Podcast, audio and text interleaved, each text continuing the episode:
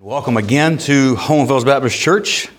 And again, we'll be in Luke chapter 2 this morning. You know, I have probably about four or five Christmas messages, if you will, um, that I like to preach. And one of them I preached uh, last week uh, about Mary. And, and I certainly want to follow the Lord as I, as I preach through these things and uh, with, with not negating that, of course, but recognizing the season and the time and uh, exploiting that, if you will, if I can, if I can put it that way. I had a preacher say one time, "Never miss an opportunity to preach the gospel. If there is a a a, a and and higher interest than normal in the things of the Lord, whether it's Easter or whether it's Christmas or whatever it may be, then use that. Use it to your best advantages to to preach the gospel." Uh, and I, I, prayed much about, as I do every week, to what passage to preach from, you know, whether to preach from the so called Christmas passages, if you will, and, and, there are many, by the way, and even you know, in the Old Testament, they're all throughout the Bible. Um, but my goal is the same as your goal. And my goal is to be sensitive to the Lord's leading, uh, to be sensitive to the Lord's timing, uh, and all of those things. I want to follow the Lord. And today's message is from a very familiar passage there in Luke chapter 2. Uh, it is a message that I preached before, before, but one that I truly enjoy preaching. I, I, I identify very much with this passage. Uh, it's a message that I believe I truly need during this time. Uh, like I said, I went through, you know, four or five of those passages, uh, and I even entertained. I have actually I was talking to my wife uh, throughout the week, three more messages from Christmas passages that are yet to be developed. And uh, I was, you know, searching the Lord for those, and the Lord brought this back to my attention. And again, this is a, a passage that uh, I really enjoy preaching. Uh, not only do I enjoy preaching, as I've already mentioned, about God becoming flesh, and I also enjoy alliteration. I also uh, want to point out that God's truth is greater than any outline. God's truth is greater than any sermon from any man, for that matter. And this morning, I, I would like for us to get hold of the truth of the Bible. Uh, now, that's our goal every morning, uh, the, or every Sunday morning. It should be every morning, I guess, if we're reading our Bibles. Uh, but let's meet with God this morning. Let's meet with the Lord Jesus Christ. You know, the message of God becoming flesh is truly inexhaustible. You cannot preach enough messages about God becoming flesh. But as you know, he did not come just to be born, He came to die. And He came to give life. Put it a different way, He was born once so that we could be born twice. And He died once so that we wouldn't have to die twice. He was laid on that makeshift wooden cradle so that he could be laid on that miserable wooden cross. Our God became flesh for you, and he became flesh for me. And with that preface, with that abbreviated introduction, because we're going to continue on that, look at verse number one of chapter 2. The Bible says, And it came to pass in those days that there went out a decree from Caesar Augustus that all the world should be taxed. And this taxing was first made when Cyrenius was a governor of Syria and all went to be taxed, everyone in his own city. And Joseph also went up from Galilee, out of the city of Nazareth, into Judea, unto the city of David, which is called Bethlehem, because he was of the house and lineage of David, to be taxed with Mary, his espoused wife, being great with child. And so it was that while they were there, the days were accomplished, and that she should be delivered. And she brought forth her firstborn son, and wrapped him in swaddling clothes, and laid him in a manger, because there was no room for them in the inn. Verse 8 says, And there were in the same country shepherds abiding in the field, keeping watch over their flock by night. And lo, the angel of the Lord came upon them, and the glory of the Lord showed round about them, and they were so afraid. And the angel said unto them, Fear not. For behold, I bring you good tidings of great joy, which shall be to all people. For unto you is born this day in the city of David a Savior, which is Christ the Lord. And this shall be a sign unto you ye shall find the babe wrapped in swaddling clothes, lying in a manger. And suddenly there was with an angel uh, a multitude of the heavenly host praising God and saying, Glory to God in the highest, and on earth peace, goodwill toward men. And it came to pass, as the angels were gone away from them into heaven, the shepherds said one to another, Let us now go even unto Bethlehem, and see this thing which hath come to which has come to pass, which the Lord hath made known unto us. And they came with haste and found Mary and Joseph and the babe lying in a manger. And when they had seen it, they made known abroad the saying which was told them concerning this child. And all they that heard it wondered at those things which were told them by the shepherds. But Mary kept all these things and pondered them in her heart.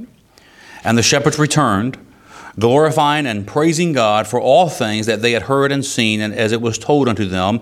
Our, our, passage is going to stop there, but I want to read that next verse. And when the eight days were accomplished for the circumcising of the child, his name was called Jesus, which was so named of the angel before he was conceived in the womb. Let us go to the Lord in prayer. Heavenly Father, Lord, we thank you for Jesus.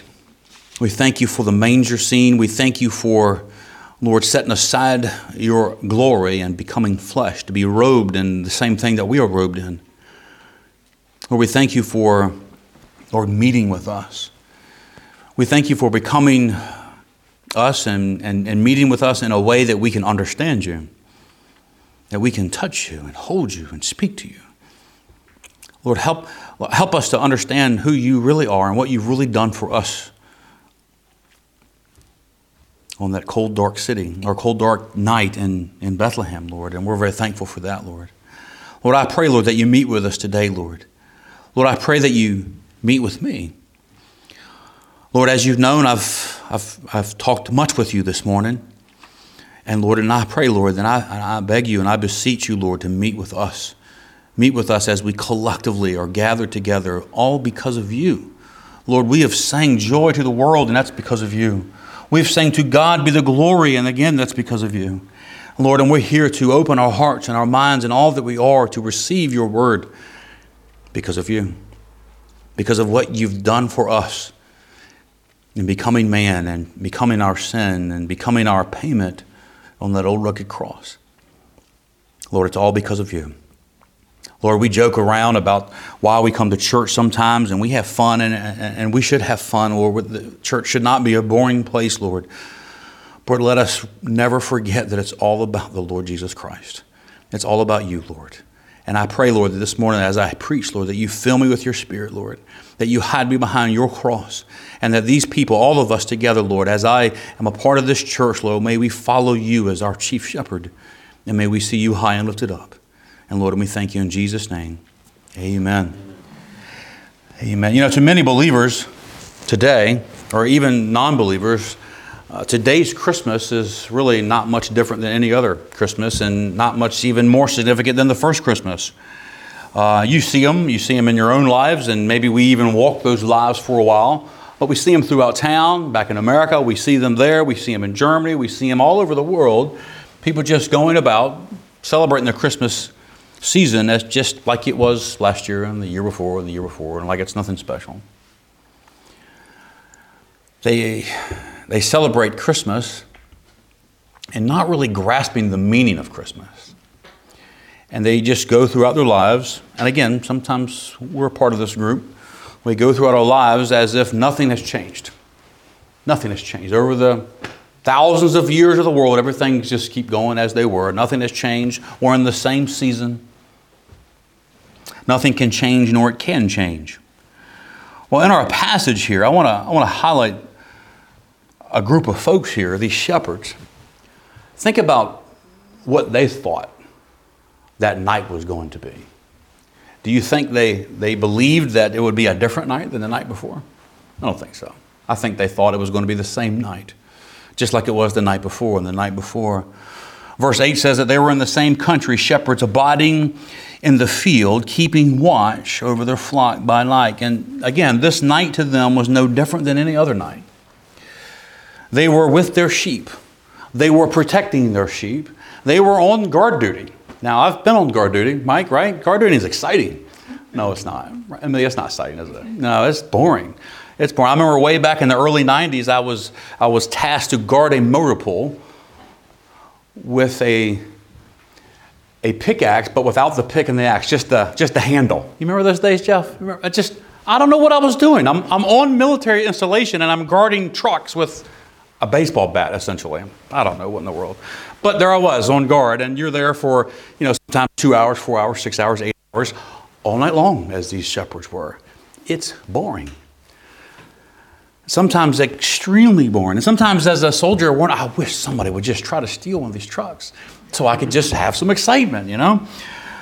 And these shepherds here, they've been on sheep guard for a long time. Not just this night, but probably since Passover. All throughout the summer and into this into the fall, they've been they've been guarding sheep months and months and months of the same thing every night. The same thing every night. It's been a long season.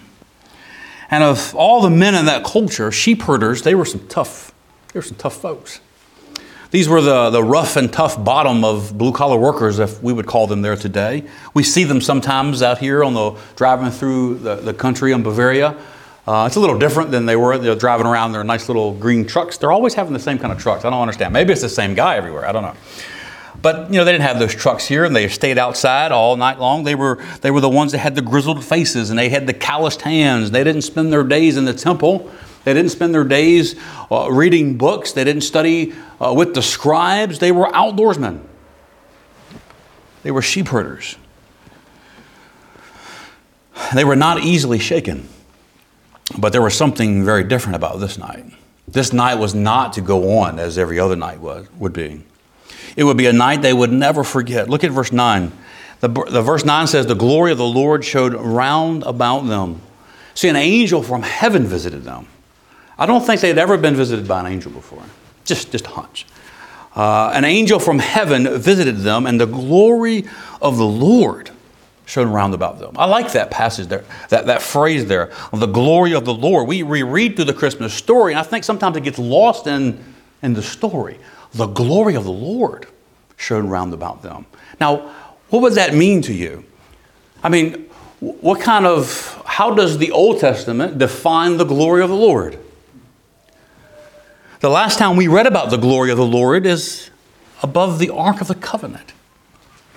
Now, it's mentioned many times in the Old Testament, but usually in prophetic terms. But in the present, back in the Old Testament, when they wrote about it, it's, it's in the Holy of Holies.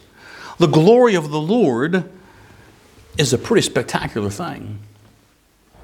Again, it's usually in the Holy of Holies, and these shepherds got a front row seat to that same glory of the Lord the glory of the Lord that filled the Holy of Holies met with those shepherds on that cold, dark night. No wonder they were so afraid. I would be so afraid. I think we all would. I don't care how tough we are. I think those shepherds were on their knees that night. The glory of the Lord met them. And although Isaiah doesn't specifically mention the glory of the Lord in, his, in chapter 6 there, he too was afraid when he got a glimpse of the throne room of Almighty God. But the angel's purpose here in Luke chapter 2 was not to frighten man, it was quite the opposite. Notice verse number 10. It says, "The angel of the Lord said unto them, Fear not, behold, I bring you good tidings of great joy, which shall be to all people. This was not a message of great trembling, this was a message of good tidings. Fear not, he says.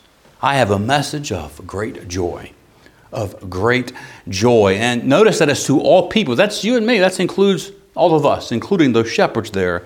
And what was this great message? Look at verse 11. For unto you is born this day in the city of David a Savior, which is Christ the Lord. The message to them, to those shepherds on their knees, frightened out of their mind, uh, night vision completely gone. All they're looking at is that the one angel with the glory of the Lord shining around about them, the message was a fulfillment of a promise that began way back in the Garden of Eden.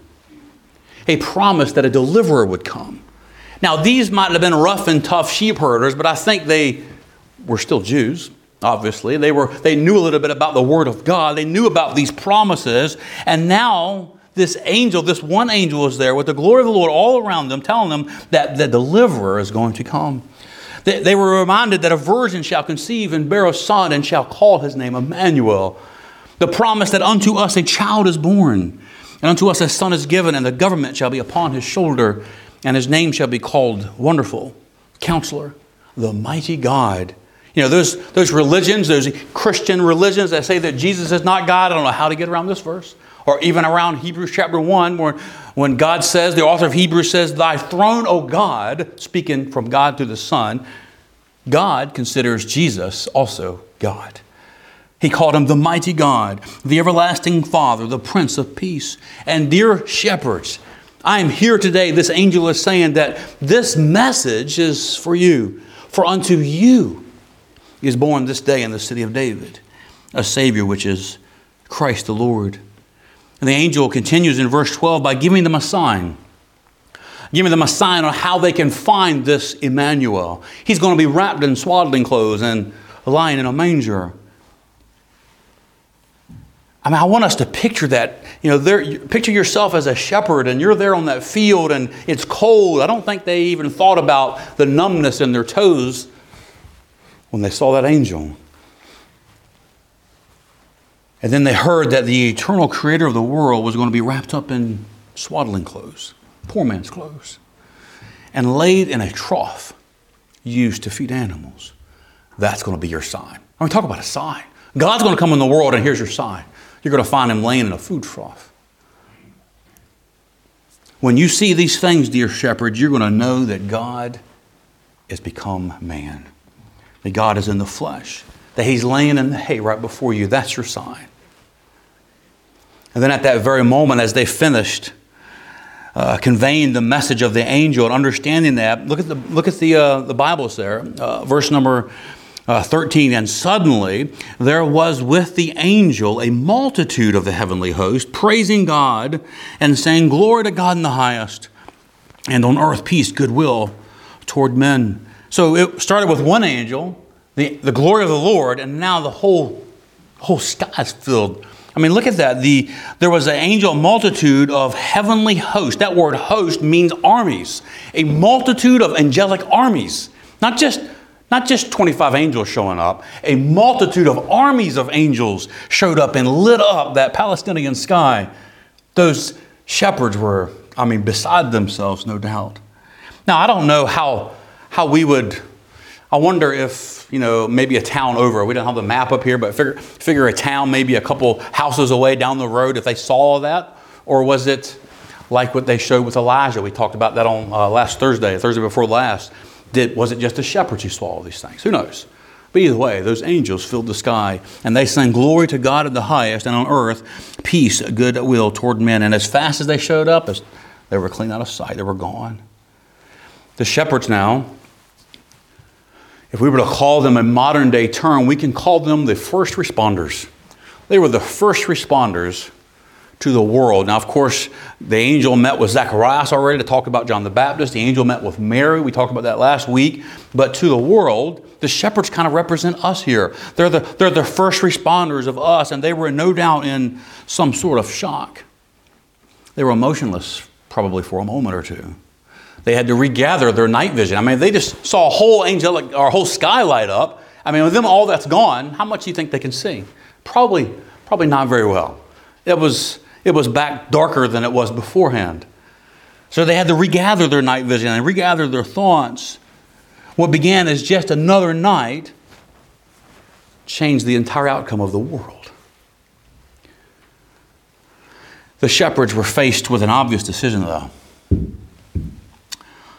Would they go back to guarding the sheep? Or should they heed the heavenly message? I mean, the answer is kind of obvious, right? What should be their next step? And before we read on, I want to ask a question. What would you do? We all would say, of course, we'd follow the shepherds. Well, we'd do exactly what the shepherds did. We were just blinded. How could we not believe all these things here? But I want to also point out that we have the same message from the, from the angels. We have the same message. You see, God used an angel, but it was the Word of God. And the Word of God says this is a faithful saying and worthy of all acceptation. This is in 1 Timothy that Christ Jesus came into the world to save sinners. So, again, as a part of this very long introduction, I want to say to you this morning if you do not know Christ personally, or you have drifted in your relationship with Him, today and tonight and tomorrow doesn't have to be just another. This Christmas season doesn't have to be just another Christmas. It could be the day that you receive Christ. It could be the day that you rededicate your life back to Christ. It could be the day that you surrender all, like we talked about last week with, with Mary, be it unto me according to that word. Today could be that day. It doesn't have to be just another day. It could be a day, it could be a great turning point in your life. It could be a turning point that says, I have accepted Christ and now I have a home in heaven. Or as a believer, as a Christian, it can be a turning point to a new life of commitment to the Lord Jesus Christ. And truth be told, every day shouldn't be just another day in a Christian's life. Every day should be a, a yearning and a drive for a closer walk with the Lord. Don't let this just be another Christmas. 2020 has been exciting, yes? It's not just another year. Don't let it go in vain. Use it. Use it to drive your roots deeper, to, to make you more like Christ. Surrender to Him. You know, the message of Jesus Christ is as clear to us, if not more clear, than it was to the shepherds on that cold, dark winter night. It's clear to us. Christ Jesus came into the world to save you and to save me. Their actions, however, I, I think we find some good, good examples to follow. Remember, we called them the first responders.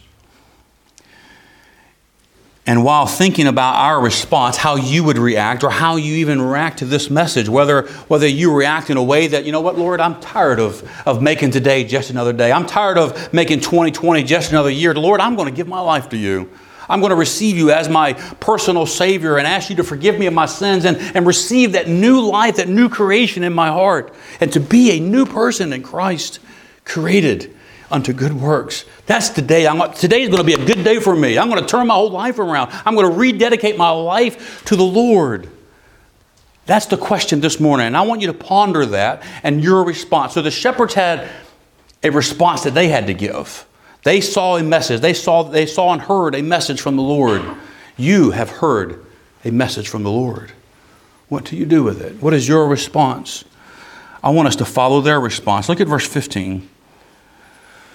So their question is, what do they do? I mean, the Bible doesn't give us a question, but they're human. The shepherds are just like you and me. They've met this. The angel says, You need to go here and you need to find this babe laid, laying in a manger, wrapped in swaddling, co- swaddling clothes. And what do you do? Verse 15 says, And it came to pass, as the angels were gone away from them into the heaven, the shepherds said one to another, Let's go back to guarding sheep. no, they didn't say that. They said, Let us now go even unto Bethlehem and see this thing which is come to pass, which the Lord hath made unto us. The shepherds pursued the Lord. They pursued the Lord. Our response should be to pursue the Lord. You know, after all was said and done here, and the night returned upon these tiresome shepherds, all that was gone, all that excitement was gone, they made a conscious decision to follow the Lord. God made it a point to let them know. You ever wonder why God met with the shepherds? They're not near the manger. They're not near Mary and Joseph. They're not the wise men that happened a year or two later. These are shepherds in the same country. Doesn't even get the idea that they're near the manger. They're just in the countryside. Why did God tell them? I think the same reason God tells us today. Because He has a value placed on every soul. Every soul means something to Him. And God made it a point to let them know, so they made it a point to follow God. Notice verse 15 the Lord hath made known unto us. The angels delivered the message, but they said the Lord made known unto us. We've already mentioned the glory of the Lord was there, and that even though the angel brought the message, the Lord made it known, and today is no different. God uses messengers today. We have the Word of God here. And God uses messengers to convey that word. Just like He used the angels there, He uses me this morning. He uses you today. And He uses hopefully you throughout the week as we surrender to Him God's word conveyed by God's people. We are the messenger. But it's the word of God that matters. It's the word of God that changes lives. God uses messengers to, pre- to preach the complete revealed word of God. And what is that message? What is that message today? What is the message that we share? What about John 3:16? For God so loved the world that he gave his only begotten Son, that whosoever believeth in him should not perish, but have everlasting life. Now, I know that's a verse that we remember, that we, we've memorized when we're maybe five or six or seven, maybe a little older. But it's a very important verse.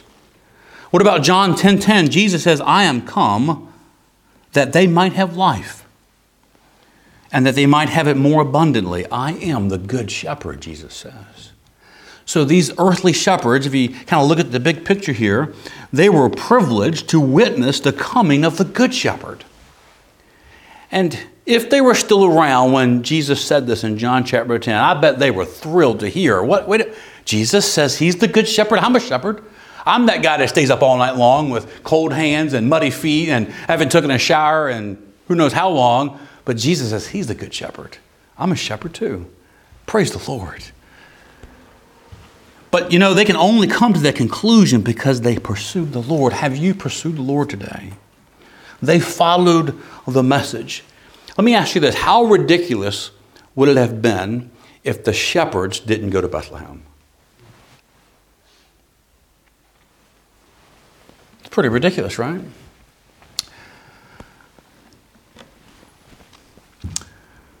Well, I want to tell you that it's just as ridiculous for us to not follow the Lord's message this morning. They didn't stand around. They didn't wait for many things to go. And I know I mentioned they they waited for their night vision, but the Bible says they went in haste to find Mary and Joseph and the child. You know, even thousands of years later, our response should be the same as the shepherds.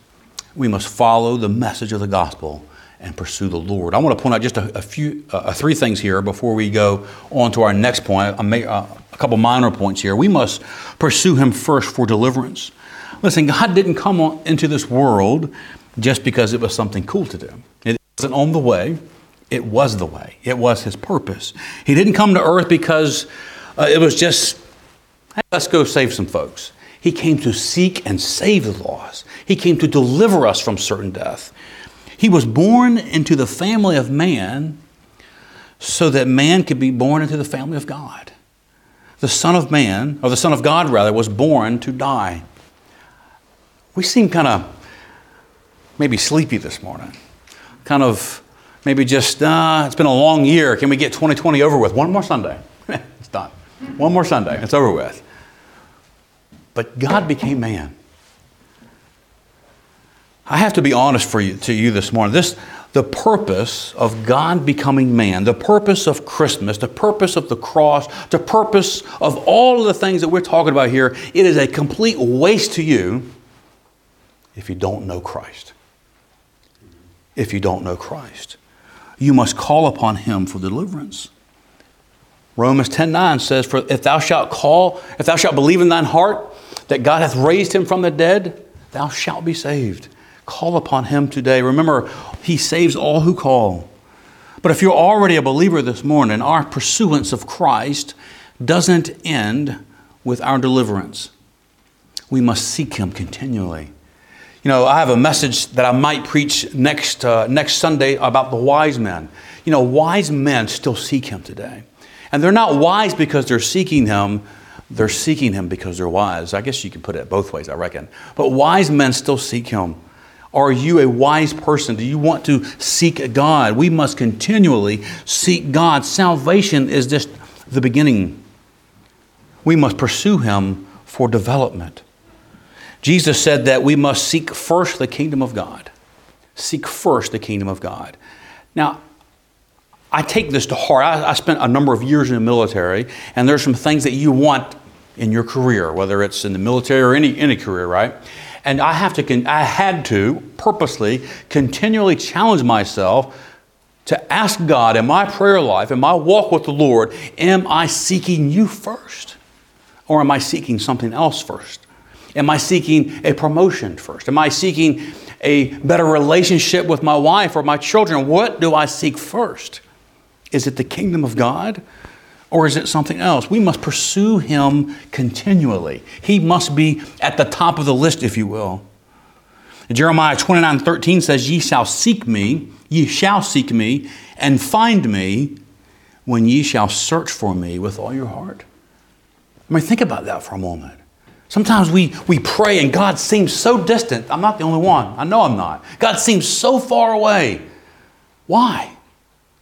Because we're not seeking with our whole heart. We have other distractions that we allow in our lives. I have other distractions in my life, and I have to put those away. And with my whole being, I must seek God. And we have a promise here in Jeremiah 29 that He shall be found when we seek with our whole heart. So our purpose doesn't end with salvation, our purpose begins with salvation. When we put Christ in his rightful place in our hearts as Savior, as Lord and Master, God does a work in us that, that can never happen without him. He does a work in us, he does a work through us. God changes you. I am evidence that God changes people. And I'm not the end all be all. I'm not who I will be yet, but I'm not who I used to be by a long shot, by the grace of God. God changes lives. 2 Corinthians 3:18 says that we are changed into the same image from glory to glory, even as by the Spirit of the Lord. Now think about that verse, and I, I ponder many times on how I look into the Bible that is often oftentimes referred to as a, as a mirror. And I look into the mirror and it shows me who I am. And it changes me because the Spirit of God changes me closer and closer into His image. May we continually seek God. It doesn't happen by accident. We must make a point to seek God. But not only must we pursue Christ for deliverance and development, we must pursue Him for direction. This is probably something that speaks home to a lot of us, especially uh, those in the military looking for, like, we think we have some great control over our next assignment. and sometimes we do, I guess. But really, it's we must seek God. We must seek Him for direction. Whether it's looking for the right door, walking through the right door. Listen, when I before I came to Germany, my wife and I were convinced.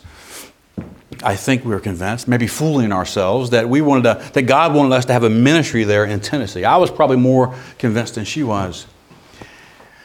And so we started looking to buy a house, and we're thinking, and this is not against the flawn checks. You buy a house where the Lord, where the Lord leads. And I thought the Lord was leading me there to buy a house. And I'm not even kidding. I looked at probably 15 houses. I mean, come to the table to sign, and the door was closed. The door was closed.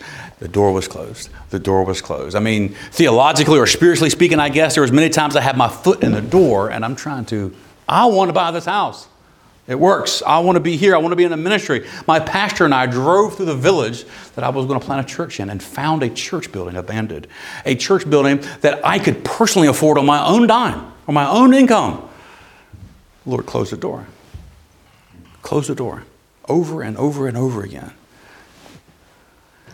And then when I really surrendered all, and I, st- I began to seek Him with all my heart, and to seek Him for direction, the guidance became clearer and clearer.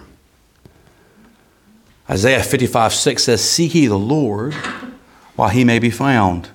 Call ye upon him while he is near. You know, even in earthly life, you will never know your leader's guidance unless you're following them. Hosea chapter 10, verse 12 says, Break up your fallow ground, for it is time to seek the Lord.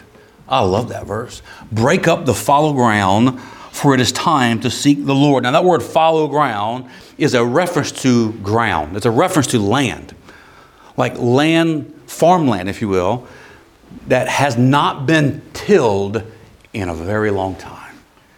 And God, through Hosea, is telling it, it is time to till the ground. It is time to work your heart out. It's time to get excited again. It's time to have some seed time and harvest again in your heart. Till the ground. Till the ground. Follow the Lord. Seek Him for direction, development, and all these things here for deliverance. You see, the shepherds didn't waste any time. They, they had what we had the other night purpose, direction, and motivation. They had all that right there and they didn't hesitate at all. They ran. They recognized the importance of the message. Luke 2:16 states that they came with haste, with haste, and found Mary and Joseph and the babe lying in a manger. And that word haste, you know, it's something that, you know, we have it in the army, a hasty fighting, hasty fighting position, right? It's something you do when you're not going to be there that long. So do you think they took the sheep with them? I don't think so. They moved with haste to go find this child in a manger. I realize that we live in a world today that shuns commitment.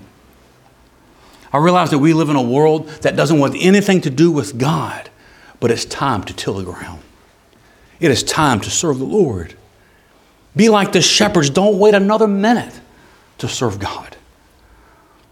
I look back at my life and when I knew I was saved, and I look back at those 10 years, what in the world was keeping me from just getting serious with God? Why was I just, eh, one day, maybe one day?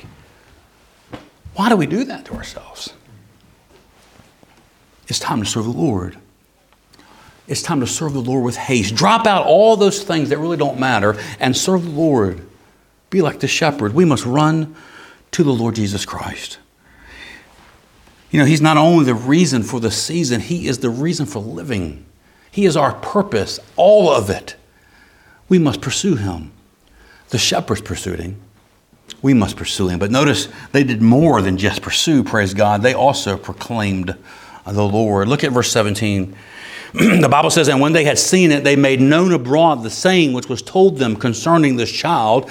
And all they that heard it wondered at those things which were told them by the shepherds. From where they were watching their flocks by night and their route to go to the manger, I don't think they were walking through downtown Hermansdorf, you know, where all the people are at. There's probably not, any, not many people there at all. It's probably not very well populated.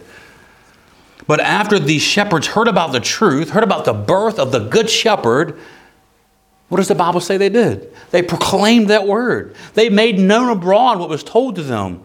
They most likely went out of their way to go tell people about the Lord Jesus Christ. We get the idea that they proclaimed the birth on the way there. They probably took a beeline to the manger, the best way they knew how, and anybody that happened to be on the way, they told about the Lord Jesus Christ. And then when they left the manger scene, they probably I don't think they went back to the sheep if they still had them. They went in to, pro- to proclaim the birth of the Lord Jesus Christ. They had a more confident message after they seen him in the hay. You know, if you think about it, they probably proclaimed Christ the rest of their life. They saw God, they saw Jesus. They met the Savior of the world, and it changed their lives. Have you met the Savior of the world? Has it changed your lives? Because I can say if it hasn't changed your life, you've probably not met the Savior. You've not met the Savior that I've met if your life has not been changed. They saw God and it changed their lives. That Mary pondered those things in her heart. They, Mary pondered the things that they told the world. It leads us to believe that the shepherds got there and Mary and Joseph are there, and they even told Mary and Joseph, hey, we're here to see this, and this is what happened. The angels came to us, and Mary just kind of leans back and just ponders those things. You know, German theo- theologian back in the 1700s by the name of jo- Johann Bengel, he said that these shepherds were the first evangelists. They were the first people who to share the gospel, to share the new the new Christ, a new life that came into this world. Christ came into the world and they wanted to tell the world. Can you sense the excitement of the shepherds? I hope you can. I hope that you get a hold of that. And I hope when you read this on Christmas morning or Christmas Eve, please read the first 21 chapter or 21 verses of, of Luke chapter 2 and make that a tradition in your home. Get excited about the fact that God became man. That cold Palestinian air was a great night to breathe that night. God became man. And I think these shepherds couldn't tell enough people to appease their excitement. When's the last time we've been so excited about the gospel that we couldn't tell enough people to appease that excitement? I believe these shepherds retold the event of that special night the rest of their lives. While Bethlehem lies sleeping in the dark, the light of the world was made flesh. While Bethlehem, which means house of bread, had no room in the inn, the bread of life was born and laid in a manger. The shepherds, again, were probably not theologians. They were probably not Bible scholars. They probably didn't have a four year degree in ministry. They may not have understood all there was that was going on that night. But I want to point out that they proclaimed what they knew was right. They proclaimed what they knew. And friends, that's all we can do. We can preach what we know. If you've been saved, we can preach that. We can preach that. And they preached it to whosoever would hear it. they proclaimed on that day in the city of David a Savior was born, which is Christ the Lord. They pursued the Lord. They proclaimed the Lord. And then, very quickly here, as we come to an end here, notice also that they praised the Lord. They praised the Lord. There was joy in the air. Look at verse 20. And the shepherds returned, glorifying and praising God for all the things that they had heard and seen as it was told unto them. There was joy in the air. Early on the night, they were surrounded by the glory of the Lord. So they figured they could really only respond like any person could respond. They responded the, way, the same way Mary did. My soul doth magnify the Lord. The shepherds praise the Lord. You know, I think it goes without saying that there is something incredibly special about God and the person of the Lord Jesus Christ. I want to point out a few things here before we, before we close. When Moses got a tiny glimpse of God, when it passed by, when he passed by, when he put his hand over the cleft of the rock, it almost killed Moses. When Jacob wrestled with God over the brook of Jabbok, he knew that his life was spared. When Isaiah saw the Lord high and lifted up, he thought he was a goner. He said, Woe is me! And he cried. Samson's father Manoah said, We shall surely die because we've seen God. But none of this was true with the shepherds when they saw God in the manger. It was not true of Mary. It was not true of Joseph. It was not true of the wise men later on. It was not true of anybody who saw the Lord in the flesh. They saw God. They saw God without his glory. They saw God in humility. They saw God in the flesh as a man, as a baby. They saw God easy to approach. Who is afraid of approaching a baby in a manger? They saw God easy to speak to. They saw God easy to even identify with. They saw God in the flesh, in the person of the Lord Jesus Christ. You see, the shepherds feared God in his glory, but they did not fear God in the manger. They loved God in the manger. He would be their friend, He would be their Savior. They worshiped Him. The shepherds glorified and praised the Lord. That's got to mean something to us today. We can talk to God. We can talk to God. And although He's no longer in a manger, Jesus is still worthy to be praised. He's as approachable and easy to identify with, with us as he was on that cold night in Bethlehem, lying in the manger. He did not come in his glory. He did not come as an angel. He did not come as the powerful God that he is. He came as man. Hebrews 2:16 says that he took not on him the nature of angels, but the seed of Abraham. God became man. Hebrews 4:15 says that we have not a high priest which cannot be touched with the feelings of our infirmities, but was in all points tempted like as we are, yet without sin. And when you put all that together and you read the verse that says, Let us come boldly to the throne of grace, we can talk to God. We can approach God as much as I can walk to Tyler and have a conversation. That's our God. That's our Savior, a personal God.